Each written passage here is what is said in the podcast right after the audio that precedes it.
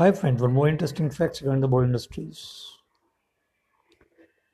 बहुत समय पहले एक पिक्चर आई थी दिल ने फिर याद किया। उसमें धर्मेंद्र नूतन और रहमान का मेन रोल था। उसके गाने भी बहुत हिट हुए थे।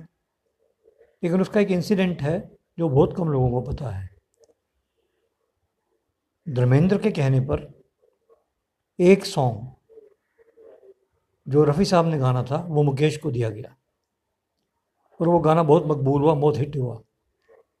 उस गाने के वर्ड्स थे, ये दिल है मोहब्बत का प्यासा, इस दिल का तड़पना क्या कहिए?